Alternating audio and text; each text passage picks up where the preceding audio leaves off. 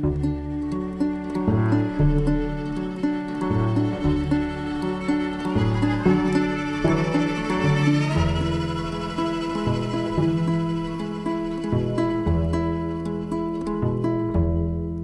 this is Past Caring, a podcast from the Library and Archive at the Royal College of Nursing, the RCN.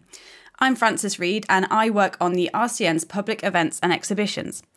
COVID has meant that we've had to keep our doors shut, but you can still visit us virtually, where we've put lots of exhibitions and events online.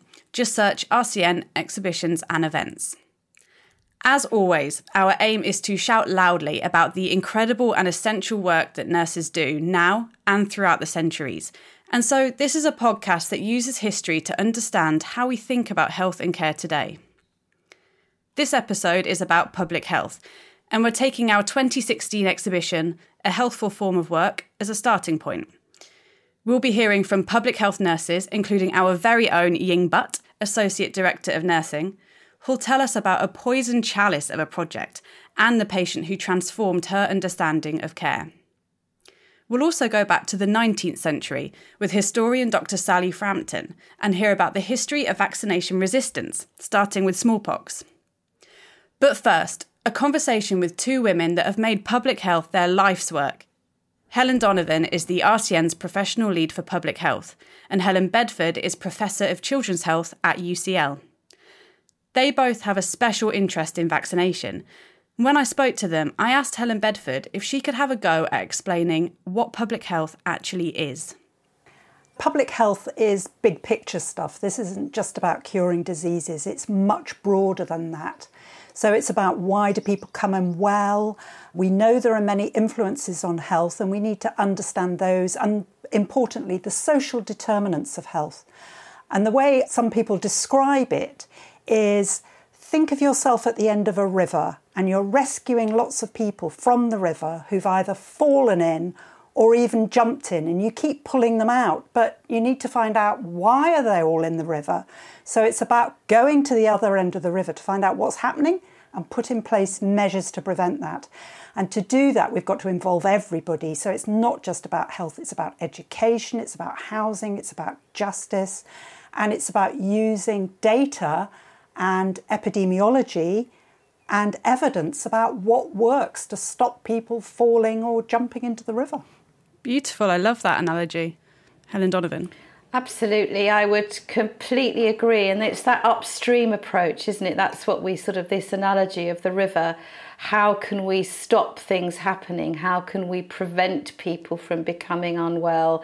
How can we help protect them from diseases and from infections and from adverse events? But I sometimes wonder, you know, we sort of say, well, what's the difference with public health? And actually, public health is part and parcel of all what that we do and, and absolutely should be. So, trying to sort of like differentiate between what we mean by public health and wider health and social care is probably not that helpful because public health is part and parcel of everything we do, but not just healthcare. So, you know, access to shops, access to transport, the sort of education um, that somebody might get, whether they're able to speak the language, all of those sorts of things are part of the wider public health. So, Helen Donovan, you'll remember the exhibition that we put on on public health nursing. And it told a sort of short history of public health nursing. And so, district nursing and health visiting featured quite heavily. Helen Bedford, I want to just go to you because I want to ask about your early career in health visiting and what that experience taught you as a nurse. Gosh, well, that's an awfully long time ago. so I did a degree in nursing. This was at a time when they were unusual degrees in nursing. It was a so called experimental degree. And the approach was a life course approach interestingly. So before we even set foot in a hospital ward, we visited a family with a young baby and we visited them on a regular basis to, you know, to just to be in a family home and to understand about some of the influences on health. But later on, my experiences of being a health visitor, I worked in a disadvantaged area of North London. They've taught me a huge amount, and I can honestly say that I draw on what I learnt every single day about the reality of people's lives. So parents want the best for their children, but sometimes doing the best for your children is a struggle because of all the other things that intervene. And I would actually say that I think everybody that works in a hospital should spend time in the community because you really do not understand what it's like unless you've been there and been in people's homes. I would completely agree. And my, I mean, my background as well, I've got a health visiting um, background, but different to Helen in as much as I, I trained as a registered general nurse and then went on to do health visiting. And I think fundamentally, and this is why I really believe that public health needs to be part and parcel of everything that anybody does in nursing, but all wider healthcare um, delivery because understanding all of those influences and understanding how people uh, live and operate within their families and you know the reality of having a young child and how that might influence what you do and how you you manage your life. And of course particularly working with and, and my experience similarly working in disadvantaged areas but areas where there was huge diversity within population. So people who didn't speak English or you know come from different cultural backgrounds and absolutely being able to recognize and value different people's thoughts and beliefs really and when you're in a, in a hospital setting, sometimes that can be quite challenging because you only see the individual. You may see the families coming and going. But actually, seeing somebody within their home environment is so important and understanding what that, that means to their health and their well being. So, we know that uptake of the COVID vaccine has been an issue uh, for some particular groups or in some areas of the country. Um, but before we talk about that specifically, I just wanted to ask do we see these issues in other vaccinations as well, like some of our more familiar routine vaccinations? Because is this a new issue? Helen Donovan. Well, it's not really. And I think that's one of the big lessons, and we just need to keep that at the back of our mind. So, WHO have previously talked about there being a complacency about vaccines. So, we don't see the diseases maybe in the same way. So, people sort of wonder whether we actually need to have those vaccines. And, you know, even for conditions like measles we see outbreaks all the time, but a lot of the public won't have seen them and might think, well, do I really need to worry about measles, for example? Um, and then there's the issue about access and vaccines being easily accessible to everybody. You know, life gets in the way for a lot of people. This is in, in, mm-hmm. in this country quite apart from the fact that if you've got lots of children and trying to get them all to the surgery when they're essentially fit and well, because we don't give vaccines to children who are unwell. So that's a big issue. And then there's about sort of instilling that confidence that the vaccines are safe and that they're the right thing to do and that there's something that they should take up. So all of those issues are absolutely as relevant for the routine program for vaccines that we give to, to everybody in the population, and obviously starting with children, right the way through, and, and what we're facing with the COVID 19 vaccine. So, vaccination is not mandatory in the UK at the moment, and it relies on public health messaging to encourage people to take it up. And in some places, like the United States, for example, childhood vaccination is compulsory. Helen Bedford, do you think it's a good idea to keep vaccinations voluntary and why? I think we have to think about the context. The context is really important. So I think if we think about the UK and the childhood vaccine programme, we've got a really good record on vaccine uptake. So the first question is do we need to improve uptake? Well, yes, we could do that, but the question then comes is making it mandatory the best way to do that? And we know what we need to have in place for high uptake. So we need to have well organised, flexible, family friendly, accessible services run by enthusiastic healthcare professionals so that it's easy for people to access vaccines. Maybe think about offering vaccines in other places, not just health settings. I mean, look, we've been offering them in cathedrals, for goodness sake. Sending reminders, that's really important because often it's simply that people forget. When you've got all those things in place and uptake is still suboptimal, then maybe think about other things. But personally, I would be very sad if we made vaccination for children mandatory because I think it could jeopardise an already successful programme. But it might be different for different groups. So it might be a different thing for care workers working mm. in care homes. But then I would argue is that just about accessibility? Or is it just that, you know, if we have some conversations and listen to those um, questions that the care workers have, you know, would that go some way to ensuring better uptake amongst those groups? So I don't think it's the. I think it's a bit of a, a hammer to crack crack a nut. Helen Donovan, do you have thoughts on this idea at the moment that perhaps compulsory vaccinations for care home workers is a good idea? Well, I, I, I, think I sort of think the same as I have for the children's vaccine programs. And the, the concern is, and this is sort of if you look historically, if you start saying to people that they have to do something, there is an unintended consequence that they will feel cajoled, they'll feel coerced, they won't necessarily feel that they can go and have a conversation with a healthcare professional to address those concerns and they may try to sort of get round the system. So I think my concern is that um, we could see we could see it backfire against us. And I think the other thing that's come out, so we know that certain groups um, within community, particularly minority groups or minor- minoritized groups, are more likely to refuse or, or reject vaccination. And what we know from those staff groups is, well, is that they'll say that they feel bullied or discriminated against and this mistrust in what's being told. So I think even more important that you have that opportunity to discuss what those concerns are and what's best for them for their health, mm-hmm. but also in terms of how they protect their patients and, and families and etc. Yeah, and I think it's interesting that people are getting information from so many different places. So they're getting it from political sources, they're getting it from the media. So there's all this stuff swimming around. But then perhaps a conversation with their healthcare provider, with their doctor, with their nurse helps to clear everything up, helps them to come to the decision that's right for them, rather than all these other bigger messages that are happening that aren't directly relevant to them as an individual.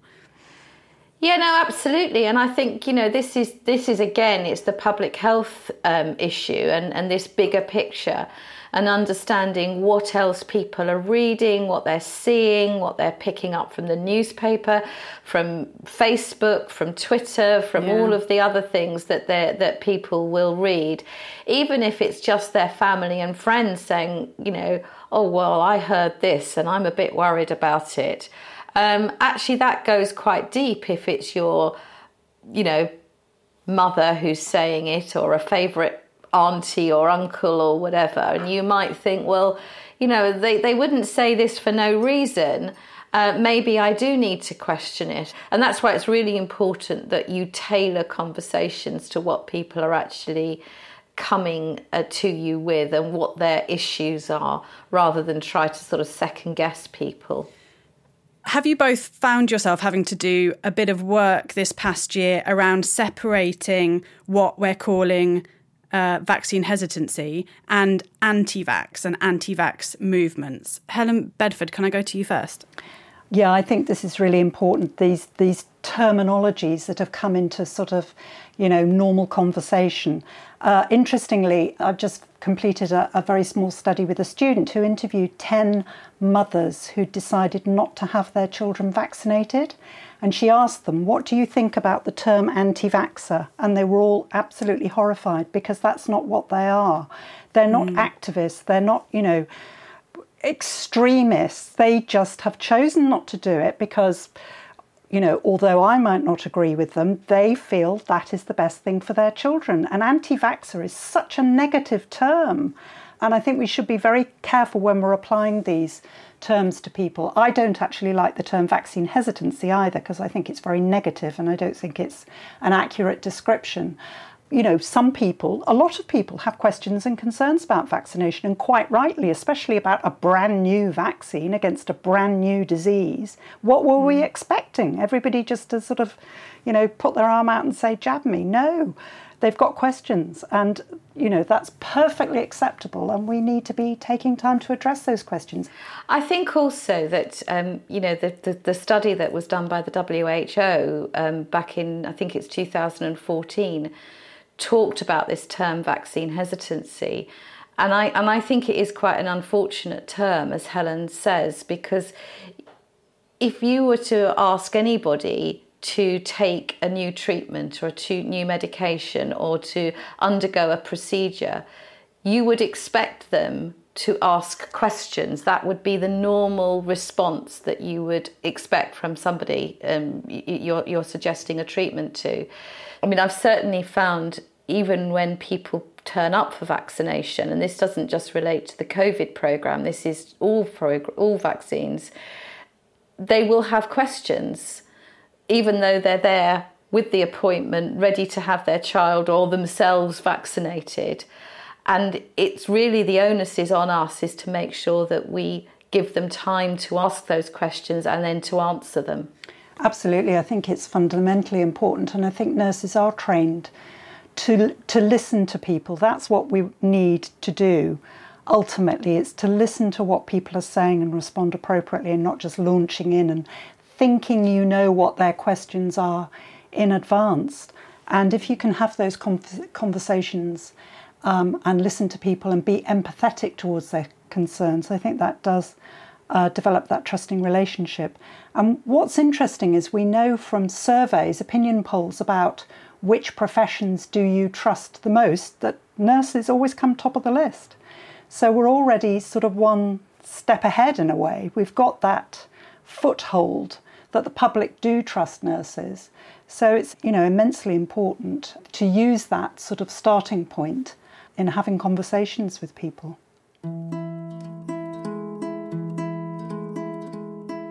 That was Helen Bedford and Helen Donovan.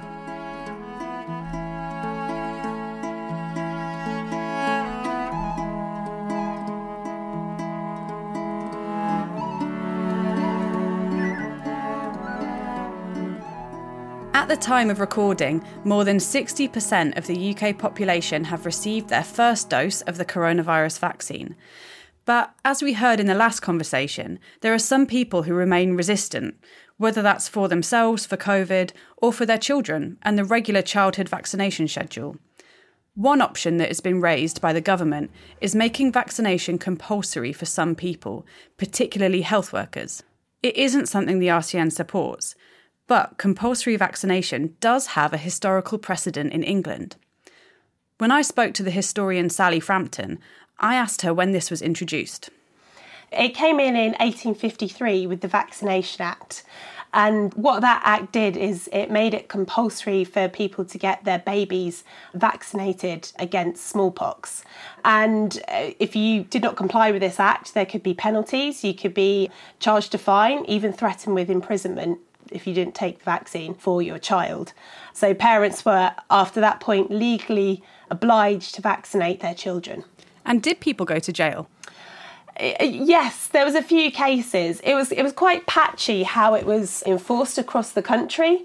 There was big regional disparity in terms of how much resistance there was to vaccination. So you had kind of hotbeds of resistance to vaccination in places like Leicester and Manchester and sometimes even the people who were meant to be enforcing those laws wouldn't enforce them. Sometimes people uh, did end up in prisons. There was one quite famous case in Keighley in Yorkshire in the 1880s um, when some people ended up in prison for refusing to, to comply with vaccination. Mm. Um, so I think it was more the threat of imprisonment really that, that was mm-hmm. used. It wasn't always enforced, but certainly people were fined um, uh, quite frequently for not vaccinating their children. I want to ask more about the smallpox program. So, smallpox isn't something that we have anymore. Um, so, can you tell us a bit more about who was leading that program in the 1800s and who was administering the vaccinations? So, as, as probably know, Edward Jenner kind of invents a vaccination at the tail end of the of the 18th century, um, and his claim to fame really is that he moves us from smallpox inoculation, where people are using a small amount of smallpox to inoculate themselves, which is a, a, a, risky procedure, a procedure that sometimes works, but is very risky. And what he does is he uses cowpox instead to kind of confer that immunity from vaccination. And, and pretty much that method is taken up sort of as soon as he starts publishing on it. But in the first half of the 19th century, the kind of organisation of vaccination is very haphazard. There's not really any regulation of it. Um, there's not really anything even specifically saying that doctors have to do it. So that kind of changes in the mid century. Um, in 1840, you get free vaccination clinics for the poor, although there's still not a great take up from parts of some parts of the community who still don't really want to take vaccination from doctors. And then after that, when you get the kind of compulsory framework coming in, that brings with it a sort of bureaucratic sort of structure really which gives greater organisation to, to vaccination so you have public vaccinators who are sort of doctors who have certification that they are proficient to perform vaccinations um, coming in and then in the 1870s you get vaccination officers as well who are not doctors actually but they are people who work for the poor law guardians who are kind of given the role of making sure people take up the vaccination and are the people who, who look for the people who are refusing to take it. Oh, interesting. So when did it stop being mandatory and, and why did it stop? So the kind of the death knell for compulsory vaccination is with the 1898 Act, which introduces this clause of conscientious objector, which is where the, where the term comes from. So people can object to having vaccination for their children on a kind of moral grounds. So with that really comes the end of compulsory vaccination.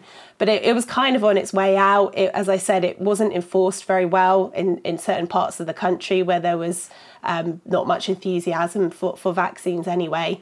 And with that, though, that, that kind of comes to an end. So we've talked about how it was led by doctors and physicians at this time. Do we know much about the role of nurses in this, in maybe health visiting or encouraging mm. take up? Or when it started to shift from a kind of physician led uh, program to completely led by nurses as it is today?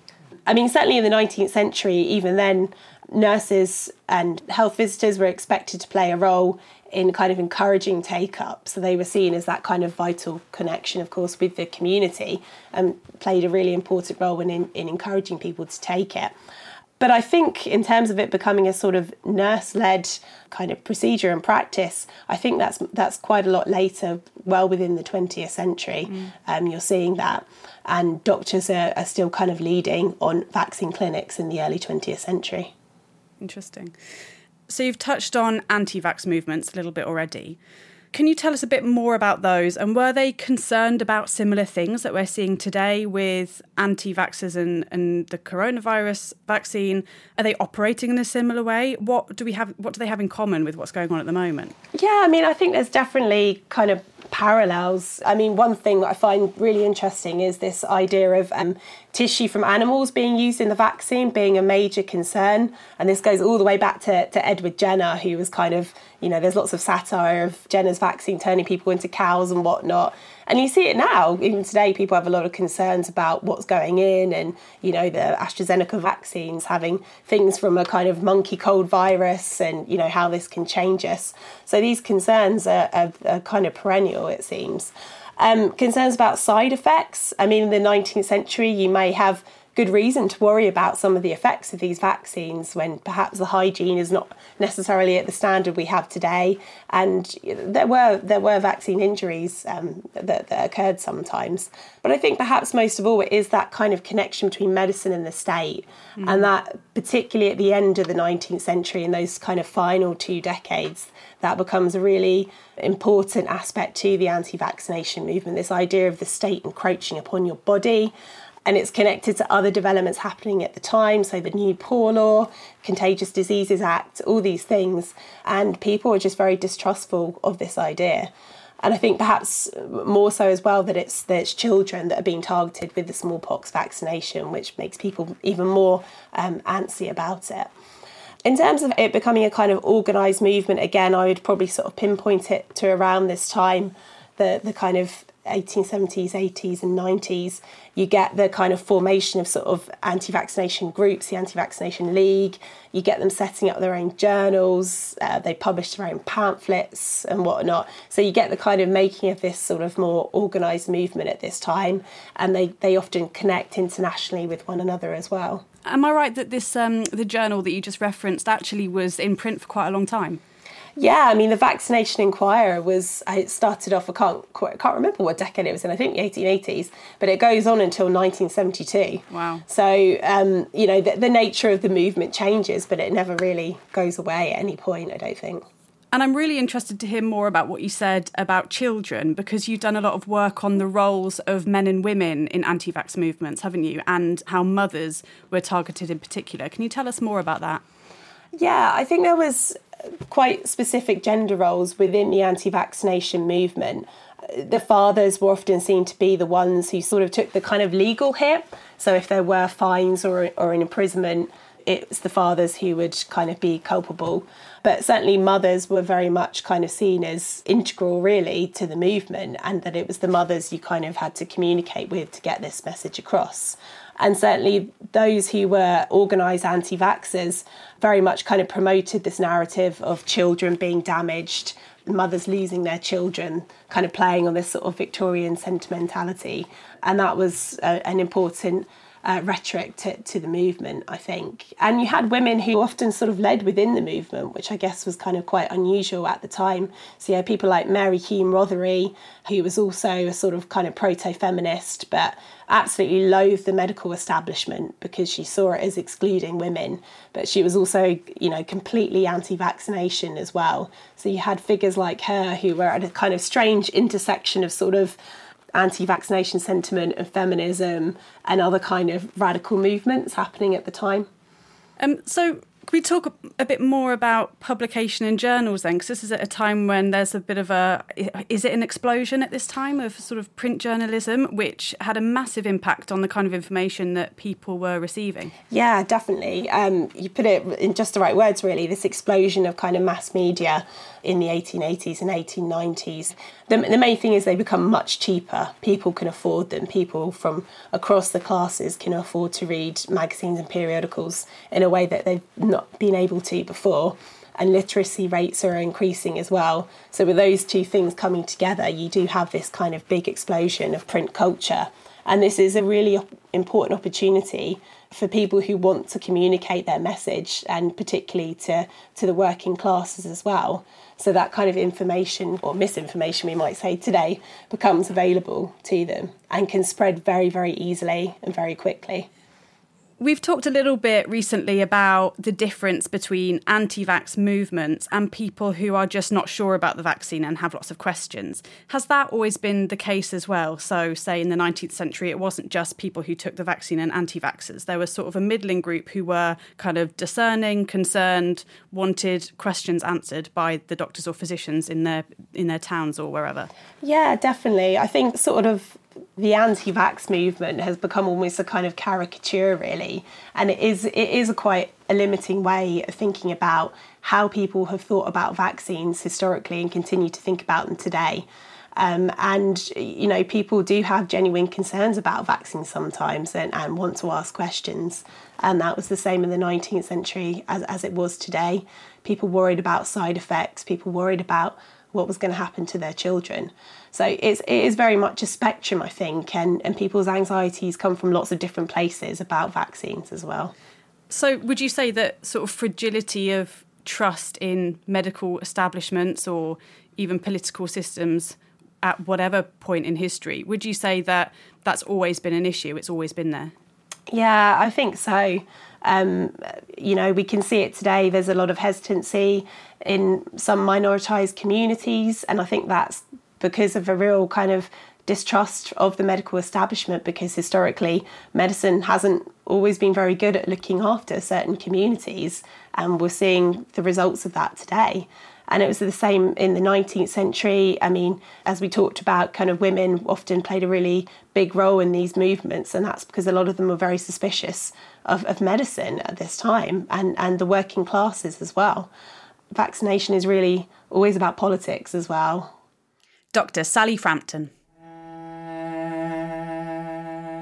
You're listening to Past Caring, a podcast from the Royal College of Nursing Library and Archive. And if you've enjoyed Past Caring, have a listen to Nursing Matters, the new fortnightly podcast from the RCN's Professional Nursing Committee. In each episode, Rachel Hollis is joined by special guests to unpack nursing news, discuss professional issues, and meet some of our members who are at the forefront of developing nursing practice and the profession. You can listen and subscribe wherever you get your podcasts.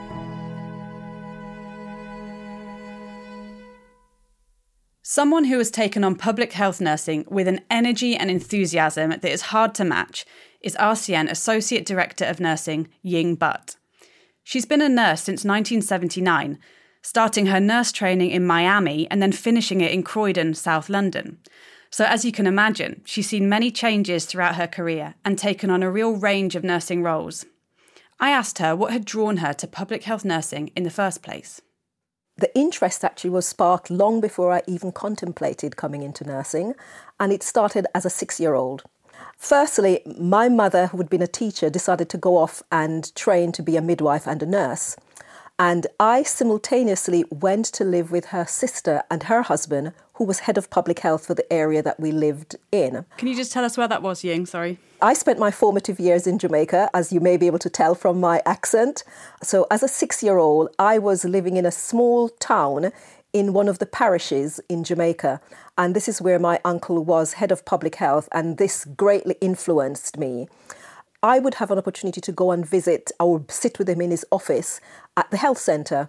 And being the nosy person that I was, as more of a six year old than I am now, possibly, I went peeking around the side to see what the nurse was doing.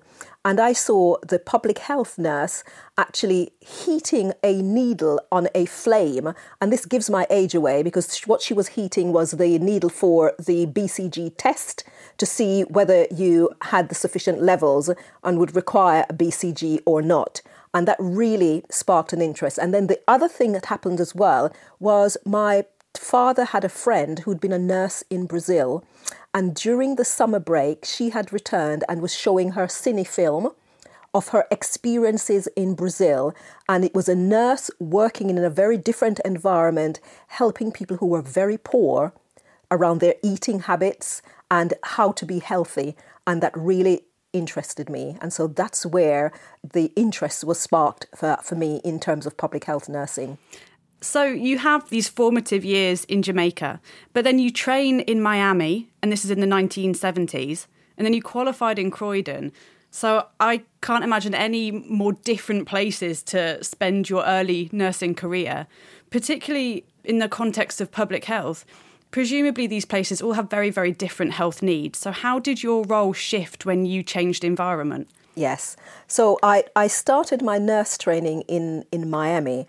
And given my foundation in public health interest in Jamaica, I had that as a background, as my goal of where I wanted to go as a clinician.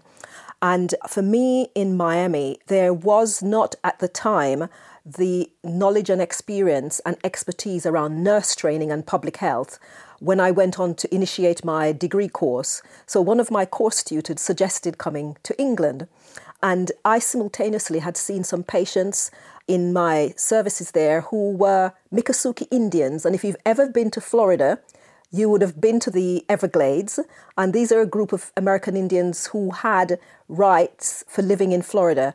And I started to notice that they had issues around alcoholism, but there was nowhere for me to take it. So it was a natural transition coming to England, where you had the London School of Tropical Hygiene. Hygiene and Tropical Medicine. Indeed, yeah. that's the one, where I could potentially undertake training, but I needed to complete my general nurse training, and that's where I made the transition to Croydon because that's where I got in to do my general nurse training. And indeed, in Croydon, it was a very different environment. You know, where I was in Miami, it was a big city with lots of facilities, lots of infrastructure to support, but also hidden beneath that were people who were very needy. There were homeless people.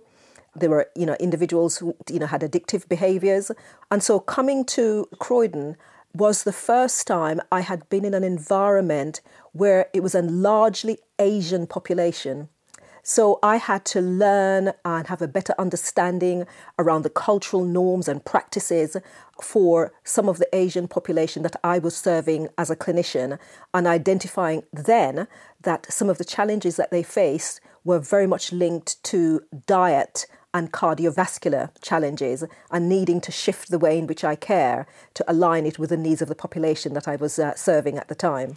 So this makes me think that it's quite at your role as a nurse. It's quite um, it's quite personal, isn't it? You're sort of getting involved in some very personal decision making that individuals are making about how they live their lives, like you just mentioned with diet, smoking, exercises, how much alcohol they're drinking. It's about culture change, then, isn't it, with them? So, is that a really difficult thing to achieve? On one level, culture change can be difficult, but on another level, there are ways of approaching it that ensures that it's to some extent seen as an easy transition to make. And I think a particular example I'd like to bring to you, and there's several that I've had over my several years of working, but one sort of stands out for me, and it was supporting a major London foundation trust to go smoke free. This is at Guy's in St Thomas's Hospital, yes. where you're talking about now. Yes, it is indeed. The terminology that was used with me was you've been given a poison chalice. I did not see it as a poison chalice. I saw it as a real opportunity to try and make a big difference because what I knew then and now is that the impact of smoking is one of the most preventable causes of ill health. It was really about, I guess, perhaps the, the three C's collaboration, communication, and commitment you cannot collaborate enough when you're undertaking a major change. It's about change in attitude, in behaviors, in knowledge and understanding. And the significant individuals that had to be, I guess, collaborated with were users of the service and clinicians delivering services, and then, of course, our strategic board. And so the board asked me to deliver this work, but I was under no illusion that there would be individuals on the board who would be very anti, and indeed they were. Mm, so part of it was actually convincing those individuals of what the data, the statistics are for that organization around the numbers of patients, for instance, who were coming in with chronic obstructive pulmonary disease. So it's a breathing disorder. So, what was it costing the NHS or that organization to treat those patients? What were the outcomes that we had seen in terms of some of the treatments? And what is the difference that them actually, the patients, ceasing smoking? Could, could make, and also finding users who were initially anti, but through workshops and education, actually then recognize the benefit of becoming smoke free, firstly on an individual level, and then across the system. And the system then involved not just health colleagues, but public health colleagues, local authority colleagues, and within the environment, everybody right the way from board to frontline. And when I say frontline, it involved porters, having champions, where everybody saw it as their responsibility to support the smoke free environment. And was there resistance? Did you get resistance? Oh, absolutely. To, campaign? I, I can think straight away. An individual who remained nameless, but was a, a senior executive medical clinician who was very anti. And in the end, um, despite all my data showing statistics, benefits, outcomes, we agreed to disagree. And so, in the end, what I did was I asked this individual, could they nominate somebody else from within their team who could support it? Because everybody else around was supportive of it. And indeed, this individual did nominate someone from their team. Were there people that resisted it who were non smokers? No, interestingly, I don't think there were any, from my recollection, who were non smokers. I think for those who were non smokers, the main concern would have been around are we taking away people's human rights? Mm. And for me, the issue was that our human right is to have clean air to breathe. It is not our human right to have access to a cigarette or whatever it is that we choose to smoke at that time. Yeah, I love that story. I'm glad you you told us about it. And I think anyone who's been to that hospital who lives in London, um, you see the signs everywhere. It's very very clear that it's a smoke-free zone. Yes, yeah. And I think significantly with this, Frances, is that the patients, users played a significant role. So most of the campaign mat- material coming out from health organisations had cigarettes and crossing it out. Well, if you look at the signs at Guy's and St Thomas's, they were sunflowers you know, so it was something bright and cheery, really, to engender that actually you're doing something really positive in choosing to become smoke free. And we actually had a, I had a family where the wife had actually suffered a, a cardiac arrest. And of course, that's often linked to smoking as well, in terms of the, the arteries being clogged up. And I went to the ward to visit, as I would do as part of this work and met the husband who was really upset. And he asked me what my role was. And I told him about the broader role but I then told him about the work I was doing around smoking cessation thinking that he would be really upset in terms of his wife.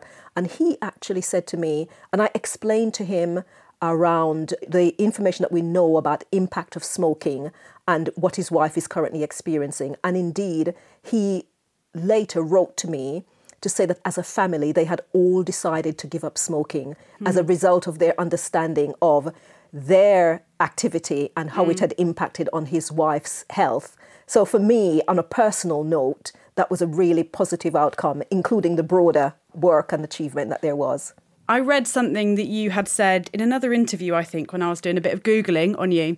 Um, and you said that the people that you can learn the most from are your patients. Can you talk a little bit more about that and that as an ethos and a way that drives you as a nurse? Absolutely. And this actually goes back to my early uh, training days in Miami. And one of the first patients I had an encounter with was a gentleman, and I'm not sure what it was about him. He was in his early 40s with advanced Parkinson's disease. And it may have been that it was about the age that my dad was as well. So there was that connection emotionally with him. But there was just something about this man that I connected with. And sometimes they talk about being in love with your patient. I don't think I was in love with him in the sense of being in love, but I just loved this man and wanted to ensure that I did everything to help him at, as a very young man to overcome the challenges of what it meant to be um, having to be experiencing advanced Parkinson's.